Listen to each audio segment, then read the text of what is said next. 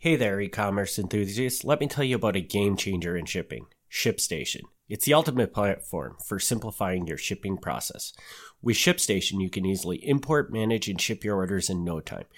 It integrates seamlessly with your favorite e commerce platforms and carriers, ensuring a smooth workflow. Gain valuable insights with their powerful analytics and reporting tools. Say goodbye to shipping headaches. Visit foxcitiesmm.com slash ship and level up your shipping game today. You're listening to Fox Cities Murder and Mayhem, your biweekly dose of true crime history in a small rural community of Wisconsin. Hey, everybody, welcome to another episode of Fox Cities Murder and Mayhem. I'm Eric Waltikins. I'm Gavin Schmidt. And Gavin, let's get started with the topic. All right. So, just want to say that we're still in the long ago past here. Uh, I'll mix it up next time for people who are sick of the long ago past. But uh, this time we got a story called Orson Avery's Lucky Shot. Cool name. Thanks. All through the spring and early summer of 1876, So we're still way back. yes, we are. 1876. There had been many bold and clever housebreakings and robberies of well to do residents in Green Bay. They were so well done that they thought it must be an organized gang traveling around and breaking into these houses. The police were stumped. Seems normal for this time frame. Okay, good. it's 2 a.m. on the morning of June 18th, and Brown County Board Supervisor Orson Avery was suffering from migraines. He groped his way down to the kitchen in the dark for a sedative. On his way back upstairs, he heard someone trying to open the bay window in his parlor. He snuck back up to the bedroom. He pulled his revolver out of his nightside uh, table and he went back downstairs a second time. By now, the intruder had successfully jimmied open the window and was working on the blinds. Avery couldn't see anything, but he let fly anyway. just for clarification, let fly means He- just open shot. fire. Yes, just was- open fire. He opened fire. okay. The burglar leapt back through the window and took off running. Avery snapped a couple more blind shots in the general direction of the footsteps. He then returned to bed. He was satisfied that he had scared the daylights out of the guy, and he would not again be a victim of robbery. The next morning, Avery wakes up and he's startled by the sound of crows. Looking out his window, he sees the body of a man draped over his yard fence, shot dead center through the heart. The birds had already begun to tear at the dead man's flesh. The body was taken to the firehouse where a autopsy was conducted by Dr. Brett. During the course of this, strangely enough, Dr. Brett recognized the coat of the dead man and the underwear of the dead man as belonging to Dr. Brett. They had been taken from his home a few weeks earlier. Strangely enough, at the same time his underwear and coat were taken, his autopsy tools had been taken, but they were returned. The, the burglar actually came back to drop them off. So now the previously stolen autopsy tools were being used on the dead burglar, who probably stole them. The victim was identified as a man named Anton Eckel. He lived north of the East River in a neighborhood called Muskrat City. I don't know where Muskrat City is, but I'm guessing it was not a very nice part of town. He was a mason by trade. He had a wife. He had three kids. Uh, he was rated as a competent man when he was working. Uh, just prior to his death, he had worked aboard a steamer ship. So, uh, didn't strike people as somebody who would be a burglar, but Mhm. apparently he was. A police search of his home uncovered several trunks full of stolen goods. Much of it was from the home of W.J. Abrams, who would later go on to be a mayor. The discovery of an open side door at Avery's house found that there was actually a second person trying to burglarize his house, but that second person was clearly scared off by the shots going at the first guy. This was believed to be a man named Thomas Wald, but Thomas Wald had left town.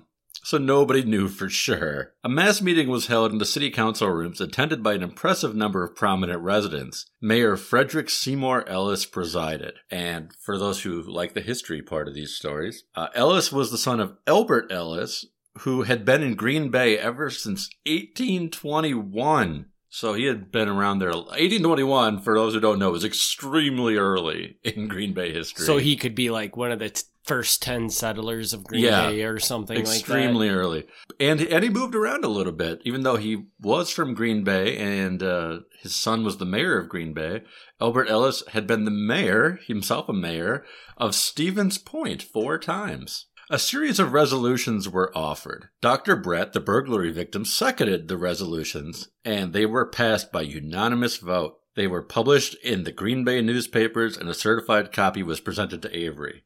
The resolution reads as follows While human life is precious beyond all estimate, and while all good men do naturally shrink from taking the life of another, still, there are times when, in the protection of life, family, or property, it becomes a stern and solemn duty, public as well as personal, for evildoers to be killed. Our esteemed fellow citizen Orson Avery has and is entitled to the sympathy and thanks of the entire community for the summary judgment he inflicted upon the burglar Anton Eckel, while said burglar was forcibly attempting to enter the dwelling of the said Avery, and contrary to the laws of God and man. The killing of said Eckel was not only justifiable, but in this city during the past few months, Mr. Avery would have been unfaithful to his duty as a citizen and neighbor had he not shot Eckel. End quote. So there was actually never a trial per se for this. This they just had a meeting and decided, oh yeah, this was a justified killing, and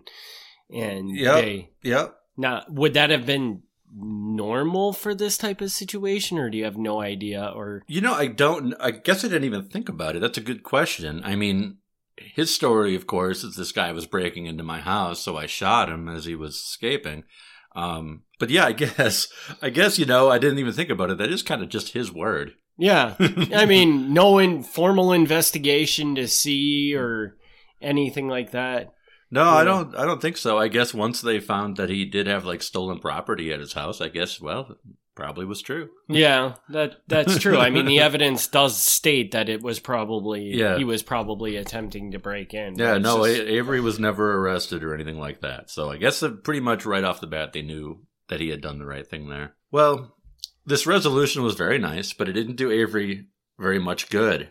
In those days, Green Bay was a tough town, and apparently the burglar had friends because they started harassing Avery every chance they got. They would throw rocks through his windows and they would leave nasty notes pinned on his door at night. Avery took it for as long as he could, but eventually he decided he had had enough and he left Green Bay to move to New York. Now, you had mentioned it earlier in the episode that this was a. They were speculating that this all these robberies could been could have been a gang, Yeah. More or less, of, of robbers that were committing these. Yeah. So, do you think that these other people possibly could have been the members of that gang? The Or- the people bothering him? Yeah, the people Yeah. that were throwing rocks. or Well, the- that's that's what the paper thought anyway. Yeah. Yeah. And do you know anything along the lines of did the robberies stop after this gentleman was killed or did Uh, well, it, they stopped enough. I mean, it's it stopped enough that from there on out, it wasn't really a big news item anymore. Yeah. So, So- so most of the robberies were probably committed by this one person. Yeah, Yeah. yeah. I mean, in, in burglary, uh, it, it's going to happen. Lighting isn't very good. There's obviously there's no cameras. Even in this day and age, like I don't even think they had fingerprints yet. Like they could track anything. So pretty much, if if somebody wasn't home and you broke into their house, there wasn't a whole Oh, lot they could do could do. about it. Yeah. Yeah, The the other thing I find funny about this story, so this guy dies on his fence, Mhm. right? I don't know. Maybe I'm weird, but okay. So somebody's breaking into my house. I open fire on them. Yep. He just what after he got done shooting, went turned around and went back up to his room and went to bed. Yeah. I mean, like, would Well, you he- look out the window or something? Well, it was, it was dark. It was Oh, I suppose Yeah, so. If it was dark, it's two, it's two in the morning. I don't think there's any street lamps, so Yeah. he, he can't he can't tell what's going on. He's suffering a migraine at the time. I mean, give the guy a break. Come on. yeah, I guess that does make sense. It's not like you would just be able to look out the window and see yeah, the dead body on the window. right, right. So, well, that's interesting. yeah, So, that one was a super short story. yeah. But- well, there wasn't there wasn't a whole lot to that story. That's all there is. Well, Uh, do you got anything else for anybody? Maybe. No, I mean, I guess just the regular. Uh, you know, if you want to reach out to us, uh, you can email Milwaukee Mafia at gmail.com uh, or find us on the web at milwaukeemafia.com or foxcitiesmm.com. Uh, it'll go to the same place more or less. It'll get back to us. Um, so yeah, if you have a story suggestion, uh, send it our way. Some of them will be a little shorter. I mean, there's only so much I can really say about that one. Yeah. Well, thanks everybody for tuning in. This wraps up another episode. We'll be back in two weeks with another great Fox Cities Murder and Mayhem story. Thanks for tuning in. Thanks for tuning in to Fox Cities Murder and Mayhem. Join us in two weeks for another exciting episode of Murder and Mayhem.